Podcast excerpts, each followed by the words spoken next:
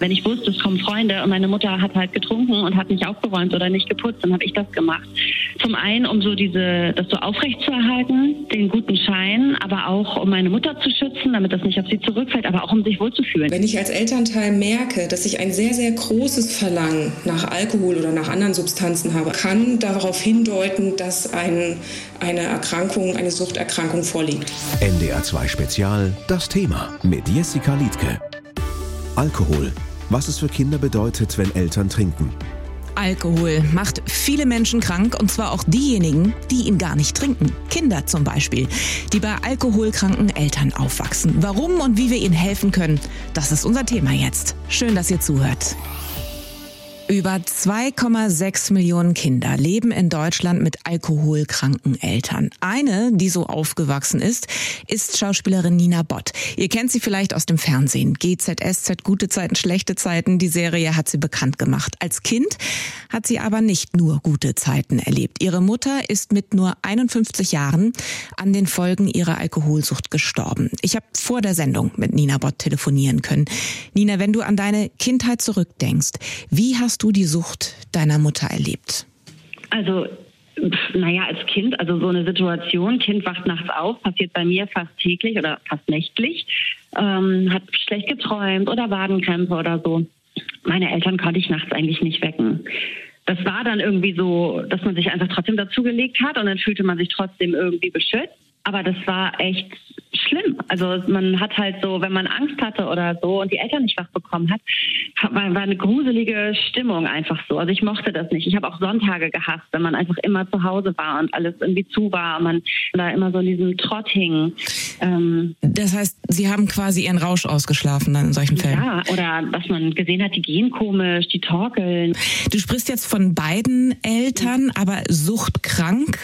War nur deine Mutter oder wie war das bei deinem Vater? Also da würde ich sagen, ich glaube schon, dass er auch Alkoholiker war. Aber der ist halt nicht in den Supermarkt gegangen und hat sich heimlich noch was gekauft, so wie es bei meiner Mutter dann auch nach und nach der Fall war, als wir dann schon zu Hause gar nichts mehr hatten. Also ne, irgendwann haben wir halt gemerkt, okay, Problem irgendwie erkannt, also kommt alles weg, was man so an Alkohol so in der Vitrine stehen hat. Ähm, hat sie sich dann natürlich heimlich beschafft. Mein Vater ähm, der kam damit auch besser klar, der war nicht so schnell betrunken und der hat das dann eben auch nicht heimlich machen müssen. Meine Mutter wurde ja dann auch schnell in so eine Situation gebracht, in der klar war, du bist alkoholabhängig. Ähm, ihr wurde es quasi von Ärzten, von sich selbst, von uns als Kindern, alle haben emotionalen Druck ausgeübt, irgendwie verboten. Mein Vater hat halt sozusagen einfach offiziell weitergetrunken. Mhm. Und natürlich war der auch abhängig. Man sagt, Kinder von suchtkranken Eltern, die leiden oft unter unterschiedlichsten Dingen. Angst, die fühlen sich unsicher, manchmal fehlt ihnen oder auch sehr oft Zuwendung. Worunter hast du am meisten gelitten in Bezug auf deine Mutter im Speziellen oder auch beiden Eltern? zu Lebzeiten habe ich immer gedacht, dass ich mich schäme. Und das tat mir so leid. Also weil ich immer versucht habe, das alles zu deckeln, damit Familie, Freunde das möglichst nicht mitkriegen. Haben sie sicherlich trotzdem. Aber man versucht irgendwie so den die Würde dieser Menschen aufrechtzuerhalten. Also letztendlich habe ich aber so mit elf Jahren, würde ich sagen, hat sich unser Verhältnis ein bisschen umgekehrt. Ich war dann ähm, eher Ansprechpartner und Seelenbeauftragter, Psychologe, Hobbypsychologe und habe auch den Haushalt geschmissen. Wenn ich wusste, es kommen Freunde und meine Mutter hat halt getrunken und hat nicht aufgeräumt oder nicht geputzt, dann habe ich das gemacht. Zum einen, um so diese, das so aufrechtzuerhalten, den guten Schein, aber auch um meine Mutter zu schützen, damit das nicht auf sie zurückfällt, aber auch um sich wohlzufühlen. Deswegen, ich glaube, ich habe auch mega Putzfilme zum Beispiel mitgenommen aus dieser Zeit. Ähm, und ich habe das nicht verflucht oder so. Für mich war es dann irgendwie auch ein Stück weit normal. Ich wollte ja, dass der Laden weiterläuft. Und, das heißt, ähm, du hast deiner Mama geholfen. Hattest du jemanden, der dir in so einer Situation hilft? Nee, gar nicht. Ich habe mich auch null geöffnet. Erst nachdem meine Mutter gestorben war, konnte ich dem Ganzen einen Namen geben und drüber reden. Also klar, so mit meinem Vater schon. Es gab dann ja auch viele Streitereien. Als Kind steht man immer dazwischen, will, dass sich die Eltern wieder vertragen, dass man nicht irgendwie ins Bett geht, bevor alles ausgesprochen und geklärt ist. Und da war ich echt so sehr harmoniebedürftig oder fast süchtig. Ähm, habe auch Alkohol weggekippt von meiner Mama. Ich hatte sogar so als Kind dann so Gedanken wie, okay, das ist ja so gelblich, soll ich da jetzt stattdessen reinpinkeln, um mir eins auszuwischen? Also so wie man so als Kind denkt. Also so weißt du, dass man halt, wenn man irgendwie eine kleine Flasche Alkohol irgendwo gefunden hat, habe ich echt überlegt, da was Ekliges reinzutun. Einfach Damit sie aufhört. So, einfach aus Wut auch vielleicht, um ihr bewusst zu machen, was, also was sie da macht oder oder weil ich immer sauer war. Warum soll ich es einfach immer nur äh, wegkippen und wegschmeißen? So, weißt du, selbst schuld. Also so habe ich nie gemacht, aber diese Gedanken waren da. Und ja, man versucht die ganze Zeit irgendwie auch diesen Menschen zu beknien, dass er sich therapieren, therapieren lässt. Das hat sie auch ähm, immer wieder begonnen, uns zuliebe, aber nie für sich selbst, glaube ich. Also und deswegen hat das auch halt nie äh, funktioniert.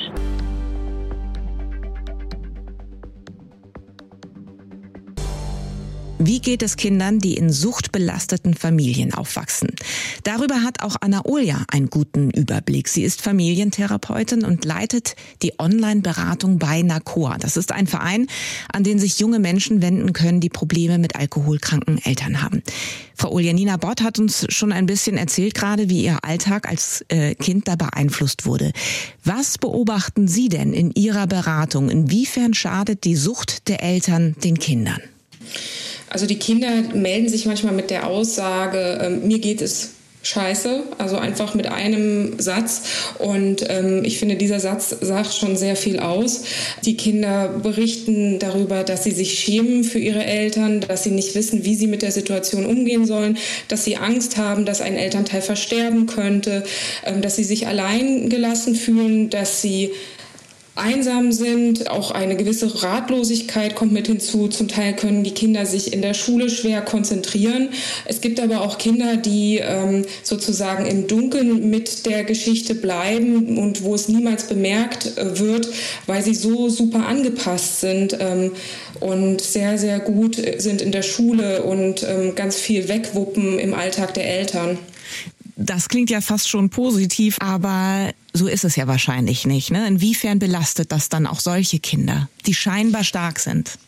Genau, es gibt eben auch Kinder, die äh, scheinbar stark sind und ähm, die aber innerlich ähm, sehr daran zu knabbern haben. Also die dann ähm, sich ganz viel Sorgen machen, die sich abkapseln, die niemanden mit nach Hause nehmen, wo dann ähm, keine Besuche möglich sind, weil sie sich schämen, weil sie Angst haben, dass es nach außen ähm, getragen wird, das Thema, dass es irgendjemand mitbekommt. Und ähm, dementsprechend kann es dazu führen, dass sie sich sehr, sehr einsam fühlen und nicht genau wissen, an wen sie sich wenden sollen. Und dafür sind wir dann Ansprechpartner und sind ähm, sozusagen dafür da, dass diese Kinder äh, eine Stimme bekommen. Es ist auch ganz, ganz wichtig, mit den Kindern auch darüber zu sprechen. Also wenn es klar ist, dass es eine Sucht in der Familie gibt, weil diese Ratlosigkeit und auch dieses Unwissen darüber, was passiert, kann dazu führen, dass die Situation für die Kinder noch viel schlimmer wird, ähm, indem sie große Ängste bekommen und ähm, ja, so, so, vielleicht auch so Existenzängste. Ähm, was passiert als nächstes?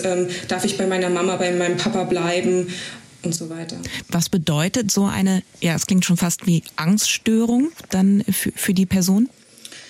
Naja, es kann dazu führen, ähm, dass äh, tatsächlich der Alltag schwieriger zu meistern ist und dass es eben auch im Erwachsenenalter dazu führt, ähm, Schwierigkeiten zu haben, sich anzuvertrauen oder eben Freundschaften zu knüpfen, ähm, vielleicht auch sein eigenes Leben zu meistern. Also im Erwachsenenalter äh, womöglich auch eine psychische Erkrankung oder eine Suchterkrankung zu bekommen, keine Ausbildung absolvieren zu können auf Grundlage dessen vergessen oder ähm, ja, einfach nicht zu wissen, was man als nächstes in seinem Leben angehen kann.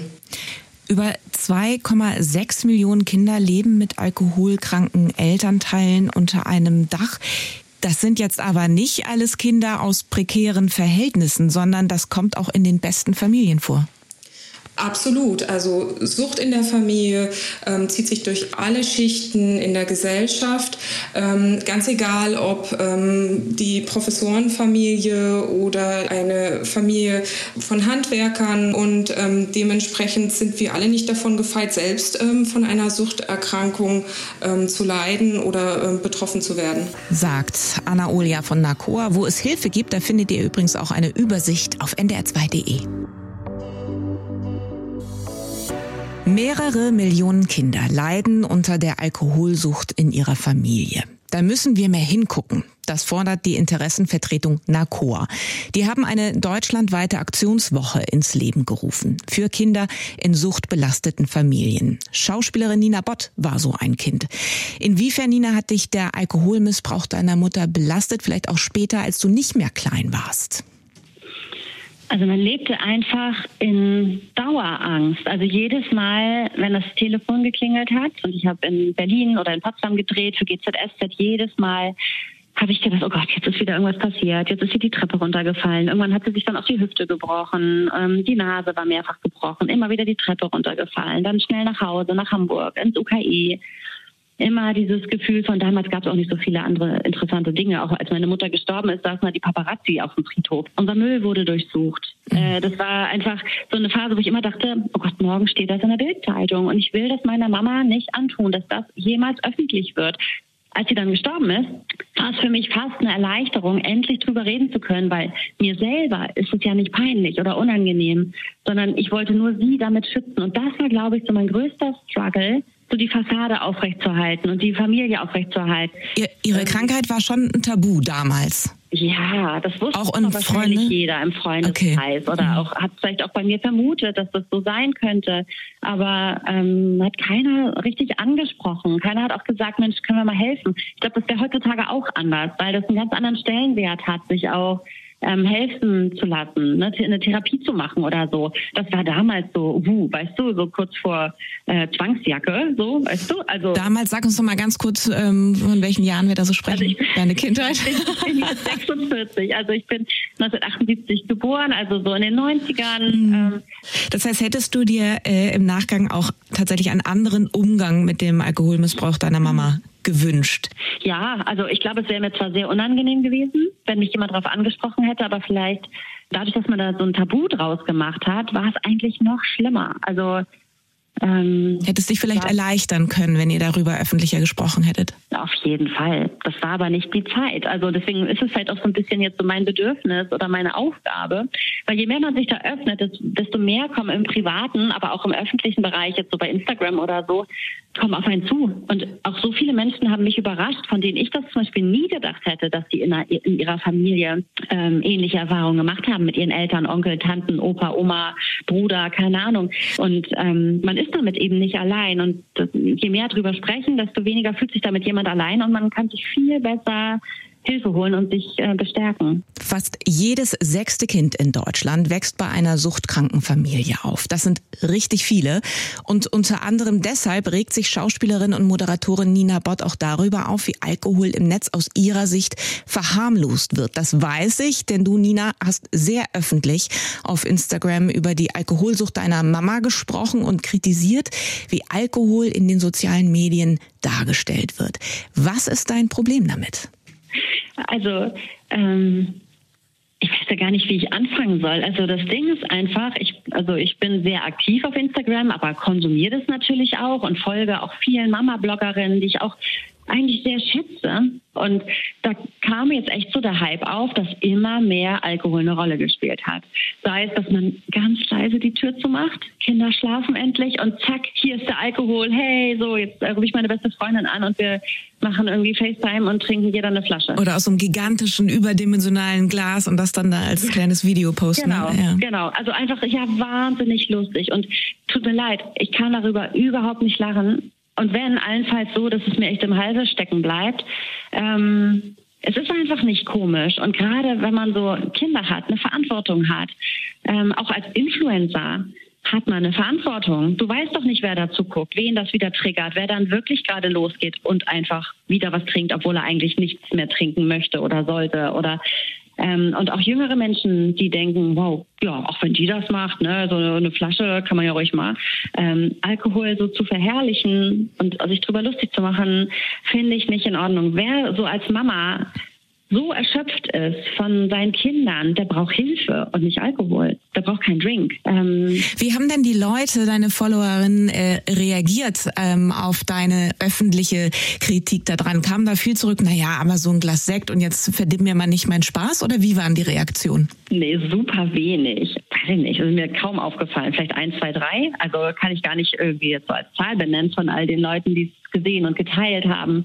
Das, das Ding ist, auch wenn diese Mama-Blogger diese Videos teilen, dann kommen gleich Kommentare wie, ha, jetzt kommen gleich wieder die, die Spaßbremsen mit ihren äh, Alkohol und was machst du hier, wieso verherrlichst du das Kommentaren? Also die machen sich dann auch noch drüber lustig, über die Leute, die das eben nicht feiern. Also mhm. das ist auch noch so, ich finde es einfach durchweg so weiß ich nicht, so eklig. Also ich und in, nicht, das ist so unterste Schublade irgendwie. Und in real life, jenseits Social Media, würdest du schon sagen, ähm, vor allen Dingen aus deiner Sicht als Erwachsene, die mit suchtkranken Eltern aufgewachsen ist, dass wir einen zu harmlosen Umgang haben mit Alkohol?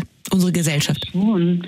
Also ich denke schon, dass es Menschen gibt, die einfach mal essen gehen und dann einfach einen ganz tollen Wein aussuchen, den da zu trinken. Finde ich alles völlig in Ordnung ich möchte ja gar nicht, dass also Alkohol irgendwie, also weiß ich nicht, verbieten oder so, überhaupt nicht. Man muss, glaube einem muss halt einfach bewusst sein, dass man es vielleicht nicht merkt, wenn man ein Problem hat.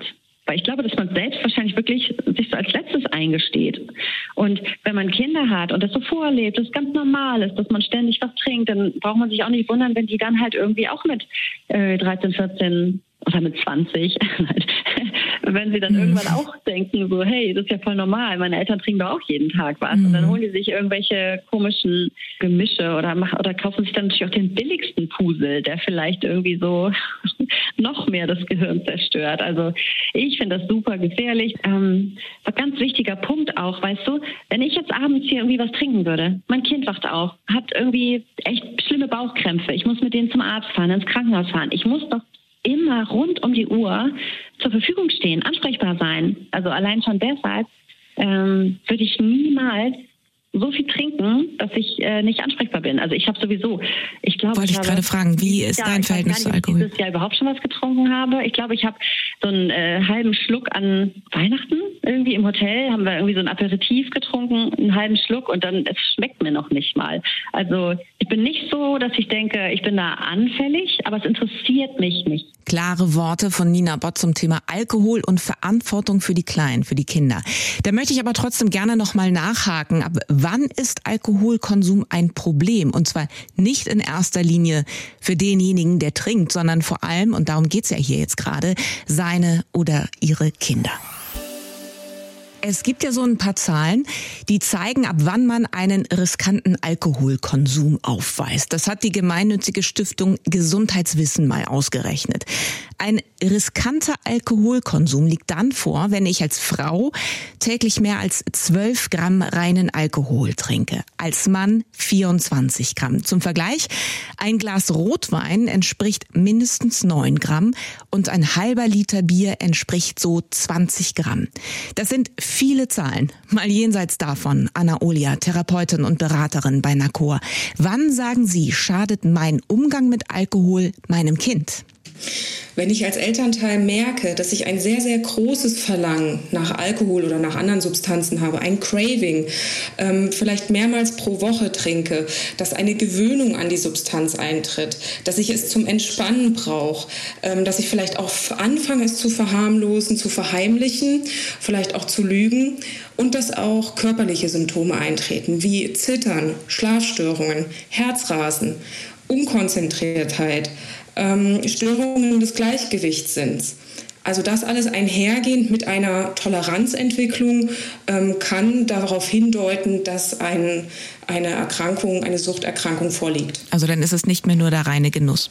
Dann ist es nicht mehr nur der reine Genuss. Und warum ist das dann auch ein Problem möglicherweise für meine Kinder? Also was an meinem Verhalten oder an meinen Strategien, die ich da offenbar entwickle, ähm, ist problematisch für mein Kind? Mhm. Also zum einen sind wir als Erwachsene ja auch Vorbild. Also das heißt, die Kinder sehen ja, wie wir konsumieren, wie wir unseren Alltag gestalten. Ähm, das ist das Erste. Also dass ähm, natürlich die Kinder sich ähm, den Alkoholkonsum abgucken können für ihr späteres Leben, wenn sie dann auch Alkohol trinken dürfen. Das ist ein Risiko. Und es ist eben auch so, dass es passieren kann, dass eben alltägliche Tätigkeiten im Haushalt liegen bleiben und dass eben auch das Kind äh, unversorgt bleibt emotional unversorgt oder eben auch körperlich unversorgt. Ne? Und es kann eben auch sein, ähm, dass äh, Kinder dann sehr, sehr darunter leiden, ähm, dass die Eltern vielleicht nicht mehr so viel Zuneigung, ähm, so viel Interesse an den Kindern zeigen, weil die sehr mit sich selbst dann beschäftigt sein können. Schauspielerin Nina Bott, ähm, mit der ich hier in dieser Sendung gerade auch über den Alkoholkonsum, Missbrauch ihrer Eltern spreche, die hat gesagt, dass sie auch unseren gesellschaftlichen Umgang, zum Beispiel in den sozialen Medien mit Alkohol, sogar abstoßend findet. Wie sehen Sie das? Gehen wir als Gesellschaft immer noch zu sorglos mit Alkohol um? Ja, ich denke, wir gehen immer noch zu sorglos mit äh, Alkohol um. Das sieht man daran, dass es eben Werbung gibt ne, zu Bier und ähm, zu Wein, zu Spiritosen. Da werden meistens ähm, ganz freudige Personen dargestellt und damit wird natürlich ein Bild vermittelt, ähm, was äh, den, de, die Person, die sich das anschaut, ähm, das Gefühl suggeriert, ah, wenn ich jetzt was trinke, dann geht es mir vermeintlich besser. Aber warum, wenn ich keine Probleme habe mit meinem Alkoholkonsum, warum muss ich mich dann zurückhalten oder auf so lustige Werbung verzichten oder das lustige Reel auf äh, Social Media, wo dann wieder Alkohol ähm, großzügig gekippt wird? Hm. Ja, das sind ganz subtile Prozesse, die da auch ablaufen. Also ähm, eine Alkoholerkrankung ähm, ist ja nicht von heute auf morgen. Das heißt, ähm, es hat ja irgendwo angefangen. Am Anfang trinkt man vielleicht ein bisschen weniger und dann Stück für Stück, sukzessiv ist das wie so ein Prozess zu betrachten und irgendwann ist man dann abhängig. Das muss nicht passieren, das kann aber und da sind natürlich verschiedene Risikofaktoren, die da auch mit auf einen einprasseln können, wie zum Beispiel Stress, Stress im Alltag, dann Alkohol als Entspannungs Lebensmittel zu benutzen. Und deswegen ist es auch ein, ein, ein Risiko und ähm, kann, es kann eben jeden treffen und der Prozess ist schleichend.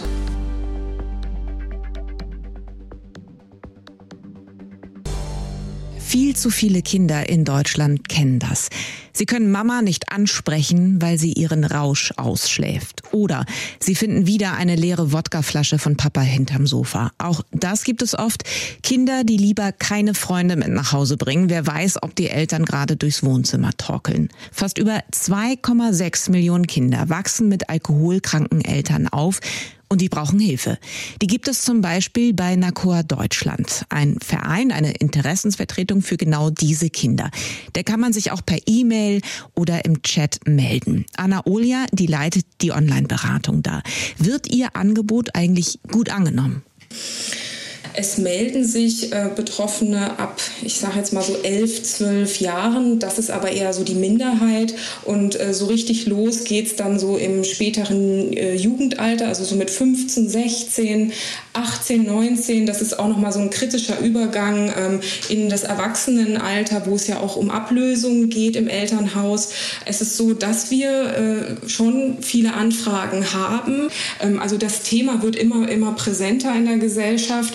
Und ähm, ich denke, dass es wichtig ist, dass wir darüber sprechen, weil das macht den Menschen Mut. Und das kriegen wir auch als ähm, Feedback innerhalb der Beratung, dass die Kinder und Jugendlichen und die jungen Erwachsenen sagen, Mensch, ähm, mich bringt das weiter, das hilft mir, ich fühle mich nicht mehr so allein. Ähm, wir unterstützen ja auch dabei, dass dann die Betroffenen ähm, auch eine Hilfe vor Ort annehmen. Was und wäre das zum Beispiel?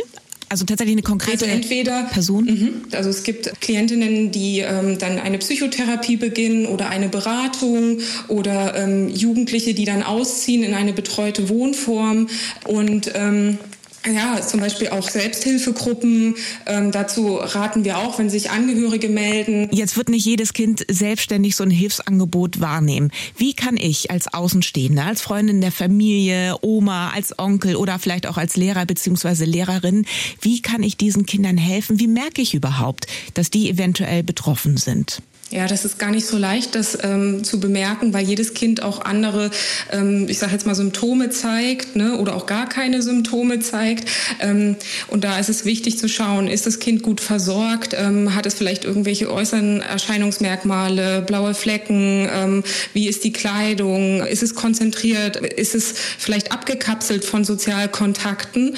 Und ähm, das ist natürlich eine große Herausforderung für alle, die mit den Kindern in Verbindung Beziehungen stehen, also sei es Lehrer oder Erzieher oder der Nachbar. Das ist ein schmaler Grad von ab wann greife ich ein, ähm, ab wann trete ich ans Jugendamt, ähm, wann äh, spreche ich mit den Eltern. Und ich denke, da äh, ist es wichtig, dass die Beziehungsebene genutzt wird. Also erst mit den Eltern gesprochen wird und dann können sie im nächsten Schritt überlegen, wenn die Familie keine Hilfe annimmt, wende ich mich nochmal an eine Beratungsstelle ähm, und gehe ich vielleicht den Schritt übers Jugendamt rät Anna Olja, Familientherapeutin und Beraterin bei NACOA. Die haben übrigens eine interaktive Karte mit Hilfsangeboten in eurer Nähe. Die haben wir euch verlinkt auf ndr2.de.